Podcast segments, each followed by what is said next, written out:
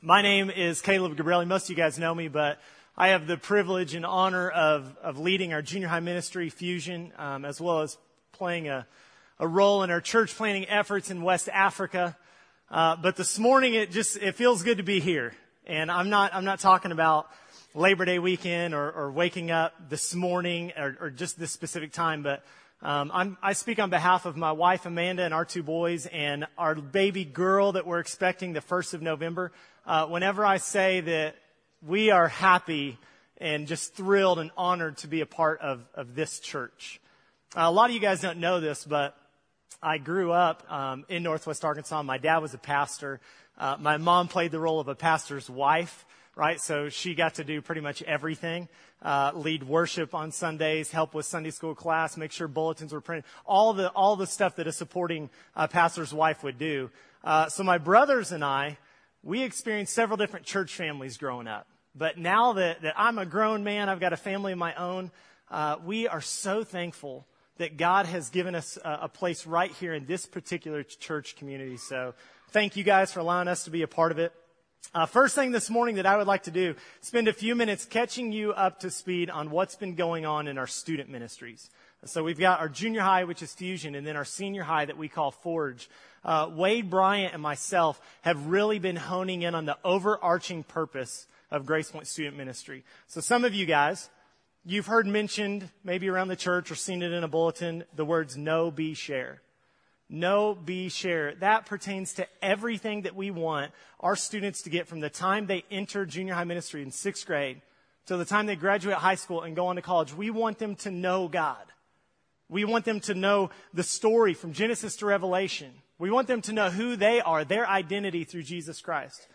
And then we want them to be, to know what it means to be a follower of Jesus according to Scripture. And then the share part is pretty obvious. We want to equip them to share their faith. A couple of weeks ago, as I was speaking to junior high students, we asked ourselves this question. We said, do I know about God, or do I really know God?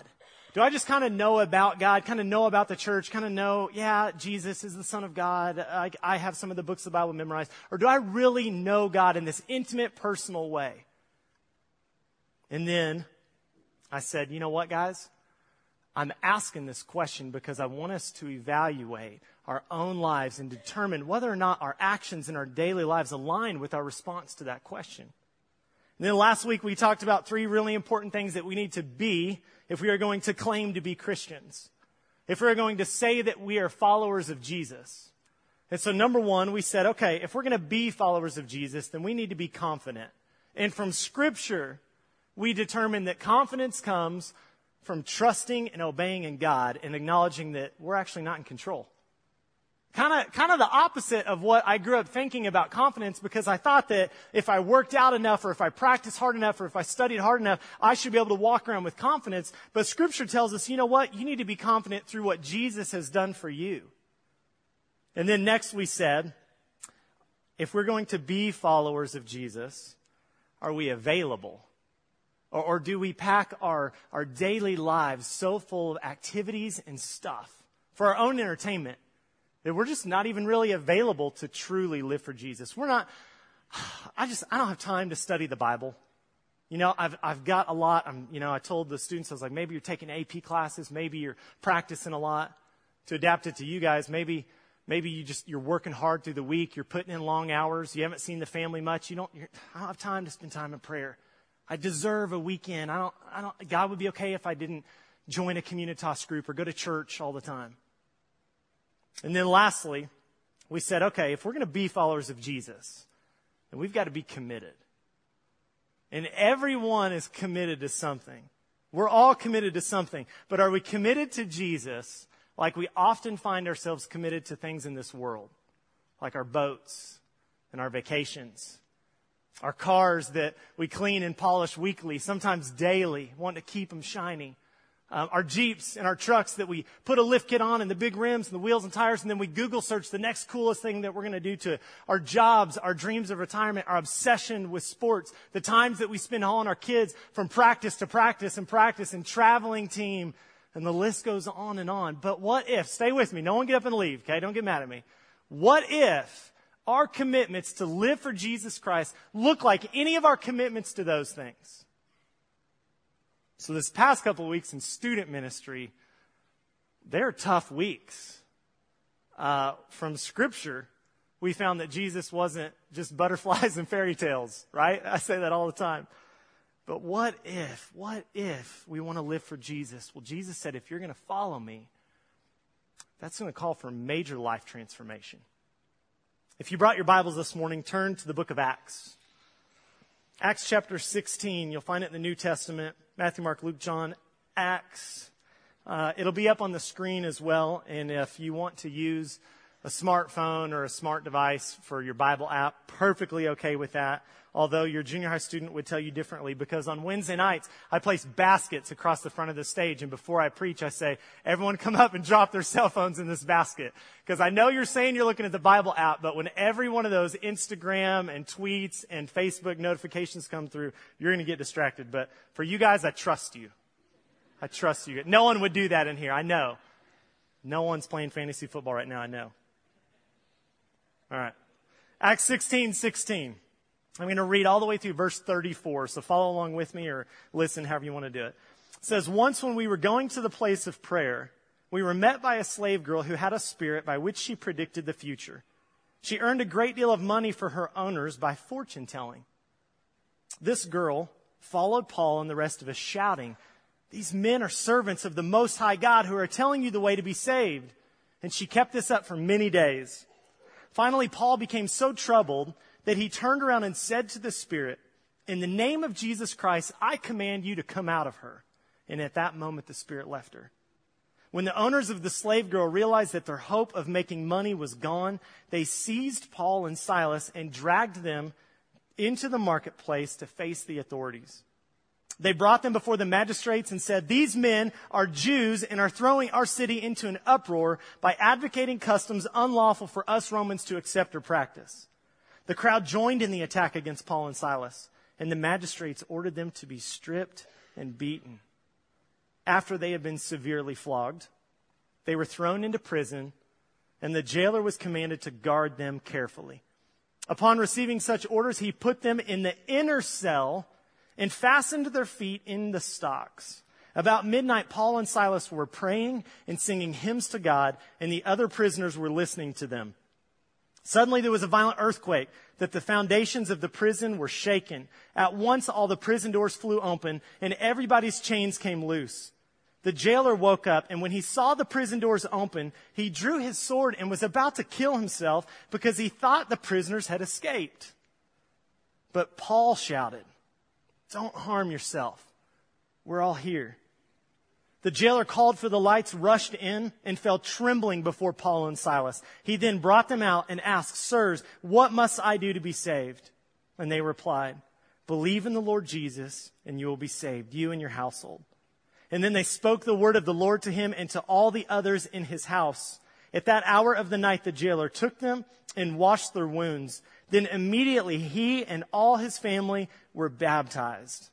The jailer brought them into his house, set a meal before them. He was filled with joy because he had come to believe in God, he and his whole family. Would you guys pray with me? Uh, dear God, we uh, he- here we are before you this morning. And God, I I want to thank you, Lord, um, that we can be in this place and we can worship you.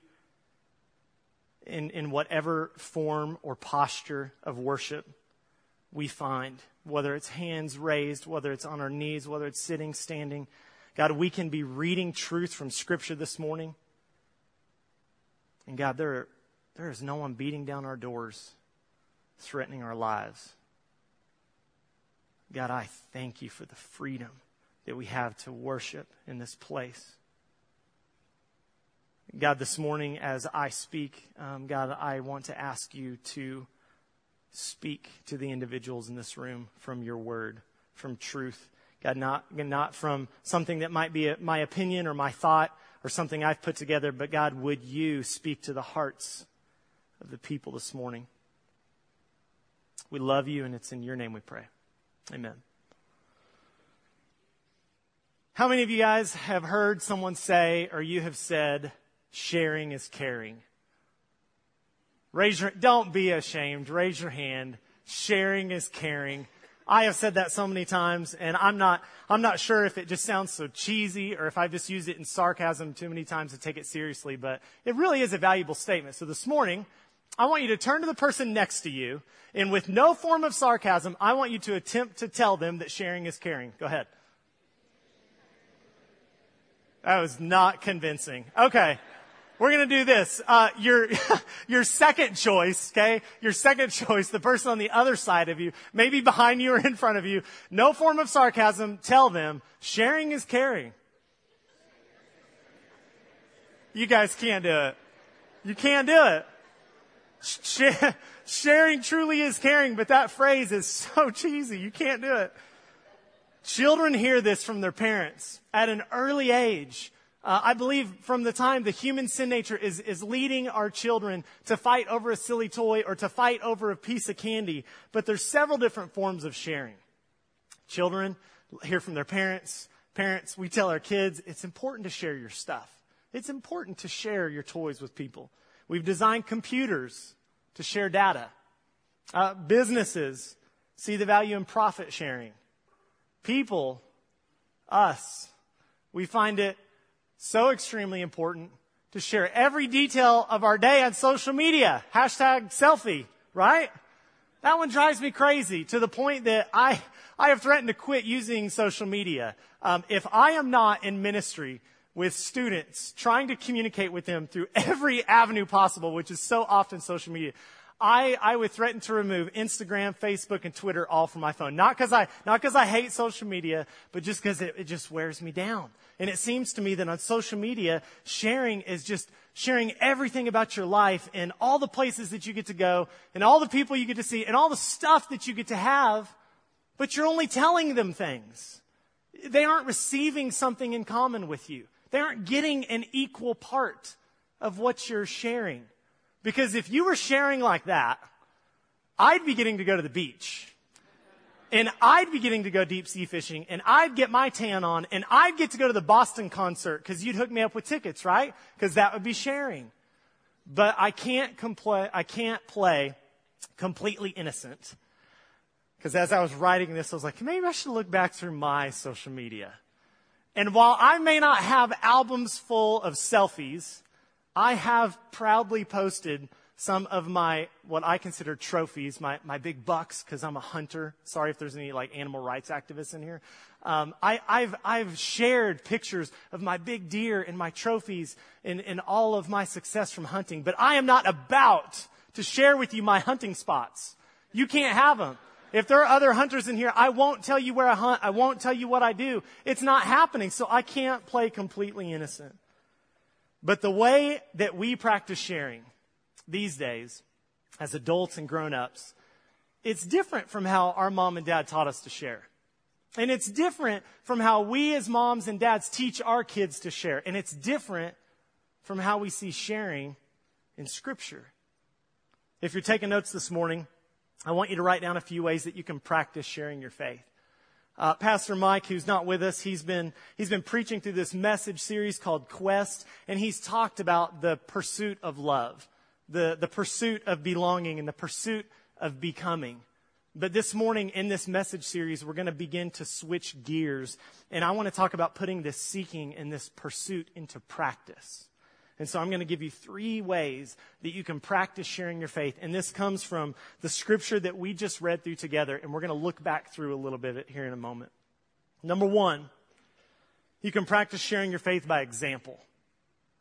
Practice sharing your faith by example. Read verse twenty-five with me again, or I'll read it and you can, you can just listen. But it says, about midnight, Paul and Silas were praying and singing hymns to God, and the other prisoners were listening to them.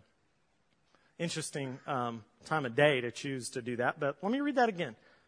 About midnight, Paul and Silas were praying and singing hymns to God, and the other prisoners were listening to them. Guys, at this moment, they weren't out preaching on the streets to whoever might listen. Paul and Silas were, were thrown into prison after being beaten. And let me just paint you a little bit better of a picture, because I want you to fully understand the context in which they were in prison praying and singing hymns to God, because it wasn't after a hard week of work that they were praying and singing hymns to God. It wasn't after they didn't get the raise that they were hoping for. It wasn't after they dropped their iPhone and it shattered the glass. It wasn't after their sports team lost the big game. It wasn't after someone cut them off on the highway. Their praying and their singing hymns to God didn't come from a choice to keep their heads held high after any of that. That would have been nothing. In the name of Jesus Christ, they commanded a demon to come out of a girl who was a slave, whose owners were making money off of her because she was fortune-telling in the city. Verse nineteen, when the owners of the slave girl realized that their hope of making money was gone, they seized Paul and Silas and they dragged them to the authorities. I thought that they were helping this girl, and they find themselves in prison. You know what follows? Verse twenty-two through twenty-four, they were stripped and they were beaten. Stripped and beaten, and not just beaten, but severely flogged, Roman style. I, I've taught on this a little bit before. The Hebrew law, under Hebrew law, a criminal that, that was going to be beaten, they could only be lashed forty times. And so the people that were flogging them and lashing them would often count to thirty-nine and then stop, just in case they miscounted, because they didn't want to commit a crime. Well, they were beating a criminal for committing a crime. The Roman law, the way that these guys were severely flogged, Romans had no limit, except for the fact that the victims should be left with just enough energy to carry their own cross to their place of execution. But that didn't happen here. God didn't let it, and we're going to get to that in just a second.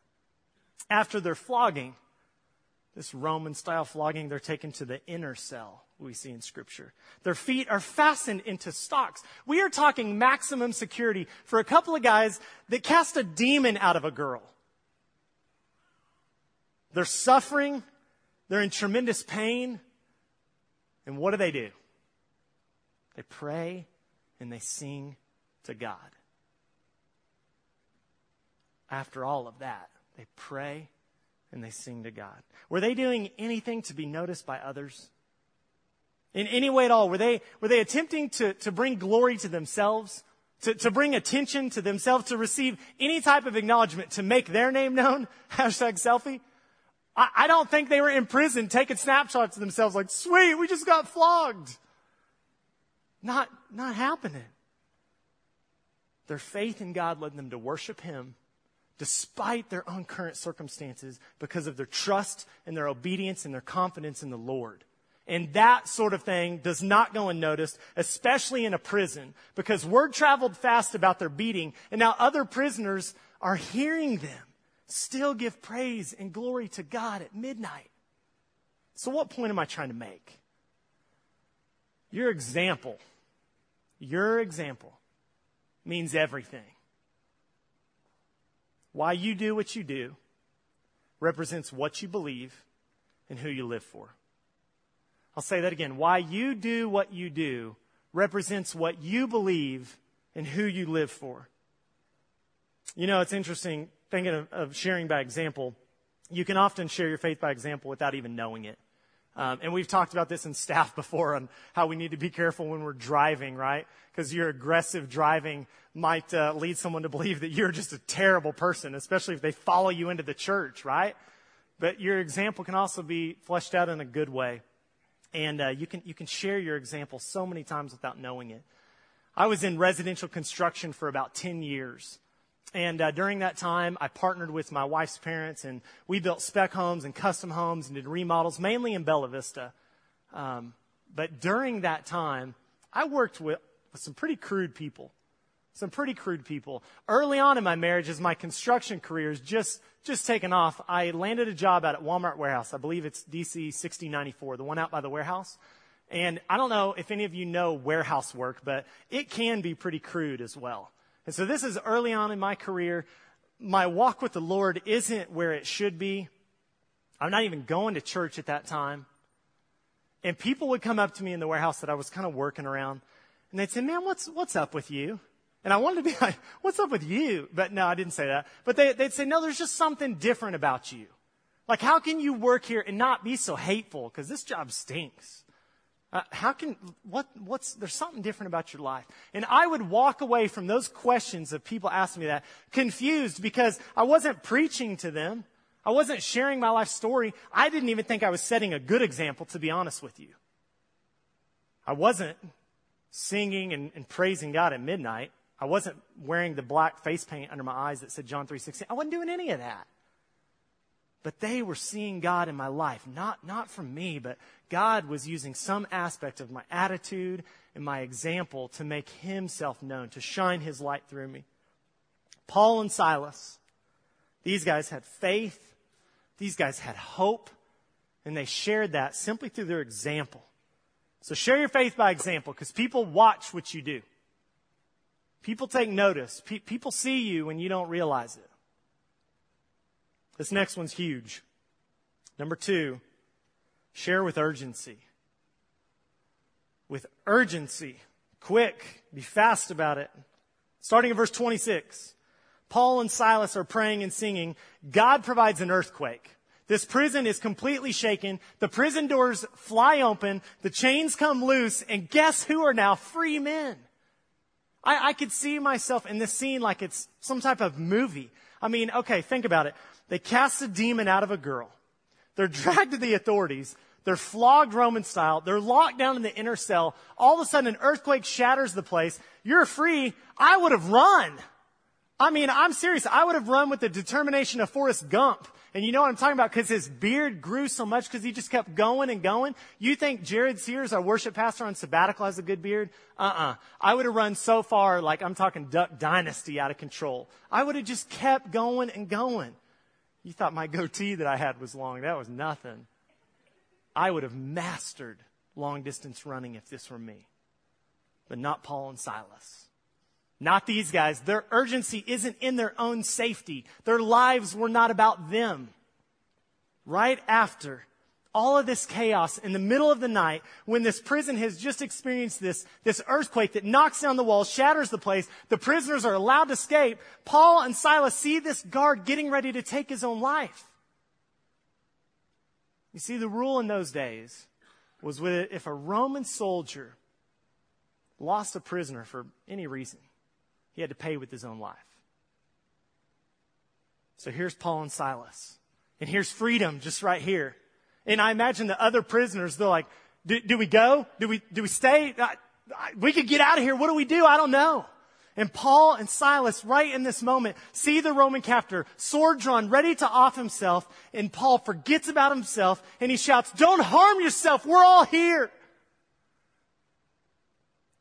Why he did what he did represented what he believed and who he was living for.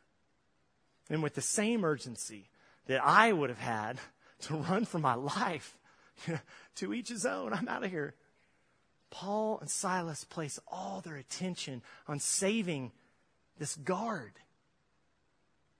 And I don't mean just saving him from suicide, but I mean urgently sharing with him life-changing good news.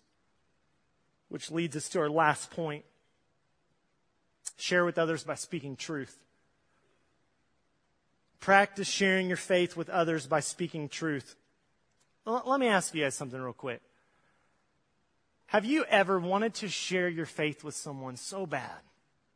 Like not, not this huge life story, but just share your faith with someone. And you were like this close, but then, but then you didn't do it. Like this morning, if, if that's you, if at some point in your life, or maybe last week, you just, you were this close, but then you didn't do it, raise your hand. And my, my hand's up. It's tough. It, it is so tough. Thank you for being honest.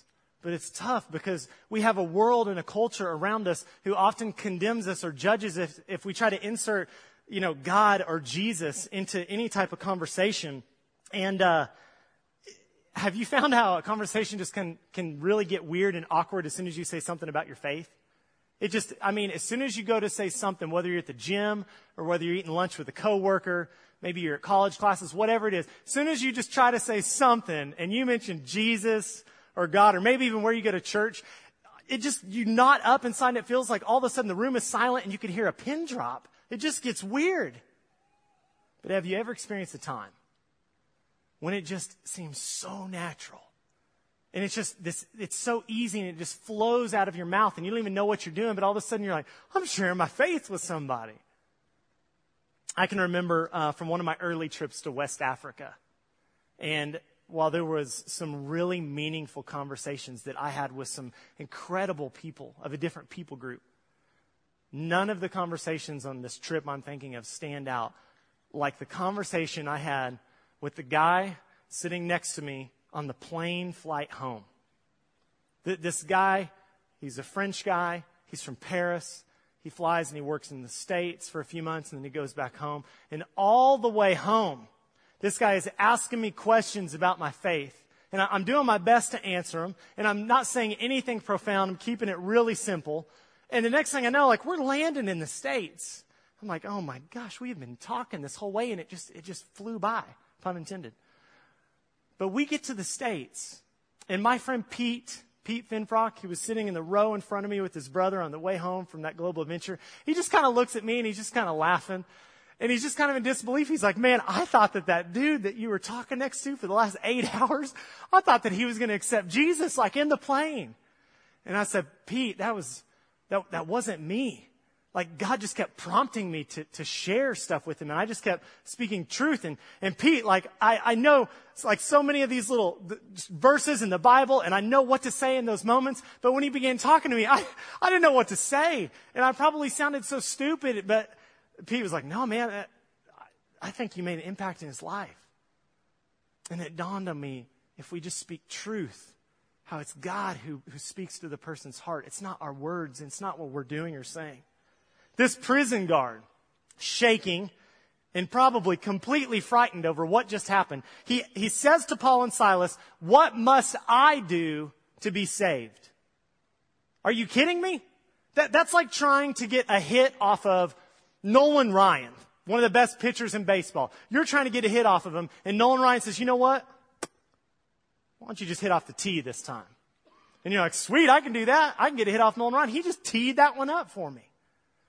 Paul and Silas were flogged. They were thrown into a Roman prison under guard. God provides an earthquake. They see their guard getting ready to kill himself. They stop him, and the guard begs of them because clearly their example and their urgency has now impacted more than just the other prisoners that are hearing them.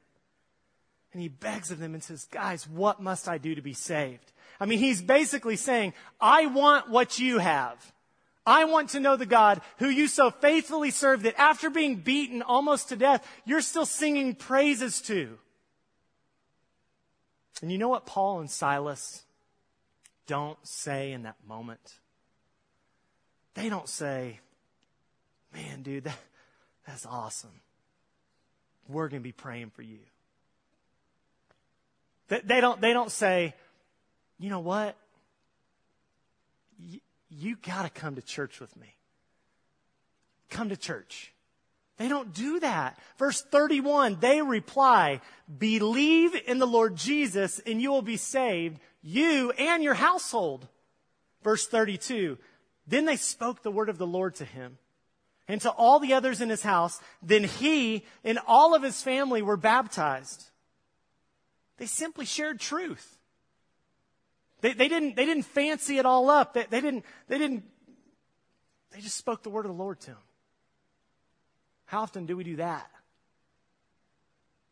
I think for myself, and maybe for many of you, we get overwhelmed, and we're fearful of sharing our faith because we got to have all the right words, and we got to say we got to say like sanctification, you know, and redemption. At least eight times. And then we've got to, we've got to talk about how this, this beautiful lamb, it bled and it was crucified. And we got to like put this violence in it, right? And it bridged like this huge valley that there must have been between us and eternal life. No, we don't have to do that. Just speak truth. You don't have to have all these fancy words. First Peter three fifteen says, always be prepared to give an answer to everyone who asks, who asks of you to give the reason for the hope that you have. Always be prepared. I wasn't prepared whenever I worked at the warehouse and whenever I was in construction. God began preparing me, but I wasn't prepared. And I was like, uh, I don't, I don't know. Just speak truthfully. You know, I think that's one reason why I love this family. The, the Robertson family from Duck Dynasty, I think that's one reason why they have so much favor from God. I, I think that they just tell people they are who they are because God loves them. God allowed his son to die for them so that they might have eternal life. Without him, they'd have nothing. And I believe that's probably why they have so much favor from God, because they don't point any attention to themselves. They're just like, man, I don't, I don't do nothing. God just works through me. God's given me these abilities, these talents. We can knock Tim Tebow, and we can laugh in disbelief at how terrible of an N F L quarterback he was, despite the fact that he led the Broncos to the two thousand eleven playoffs and won the first game. I had to put that in there.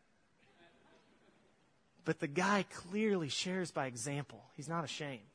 He doesn't waste any time doing it. And John three sixteen, right here on his face, man, that's God's love in its simplest scriptural form. Speak your faith. I'm sorry, share your faith by example. Share it with some urgency. Share it by just speaking truth. J D. Greer, uh, famous author, speaker, um, writer, pastor. I love his book, Gospel. But J D. Greer has a quote, and he said, imagine that you were walking by a railroad track, and you came upon a young child lying on the tracks, hurt and unable to move. You hear a train coming in the distance. If you pick the child up, you will rescue him. If you do not, he will die. What do you do? Do, do you get down on your knees, pray, and ask God what his will is, and then wait for a warm, fuzzy feeling confirming that it is his will that you rescue the child? Church, some of you, you know God.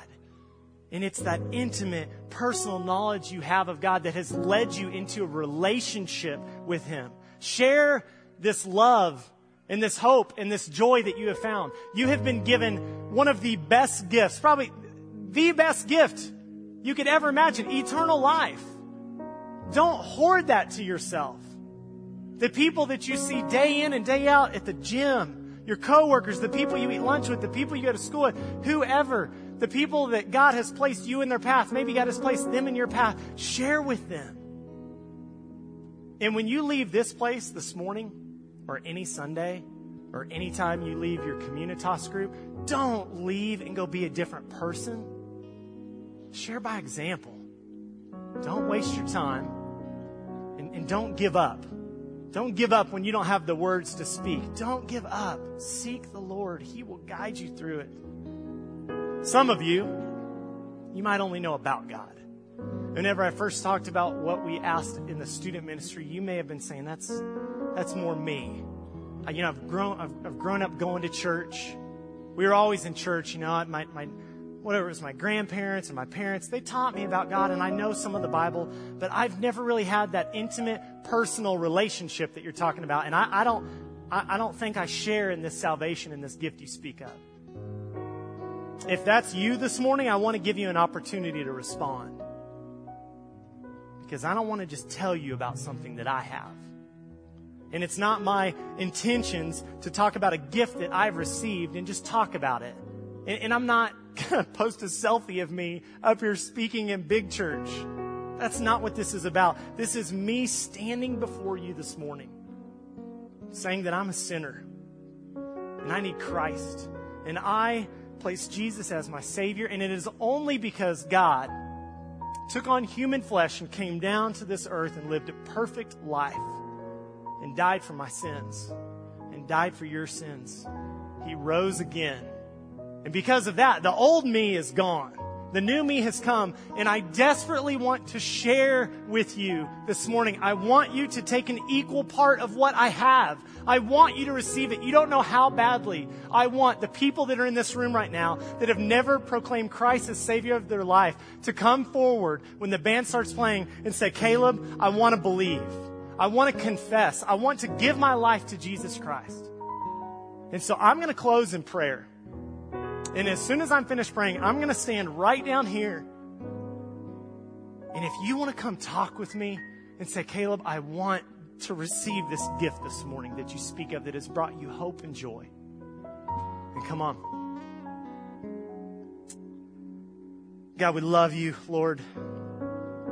And I thank you for working on our hearts. I thank you for those moments, Lord, when we struggle to share our faith with others and we feel this knot inside of us. God, knowing that it is you prompting us to say something. Because, God, you you didn't you didn't change our hearts and give us this eternal gift of life for us to just keep it to ourselves. So, God, when we feel that prompting, when we feel that knot in our stomach, God, give us the boldness to share you with others.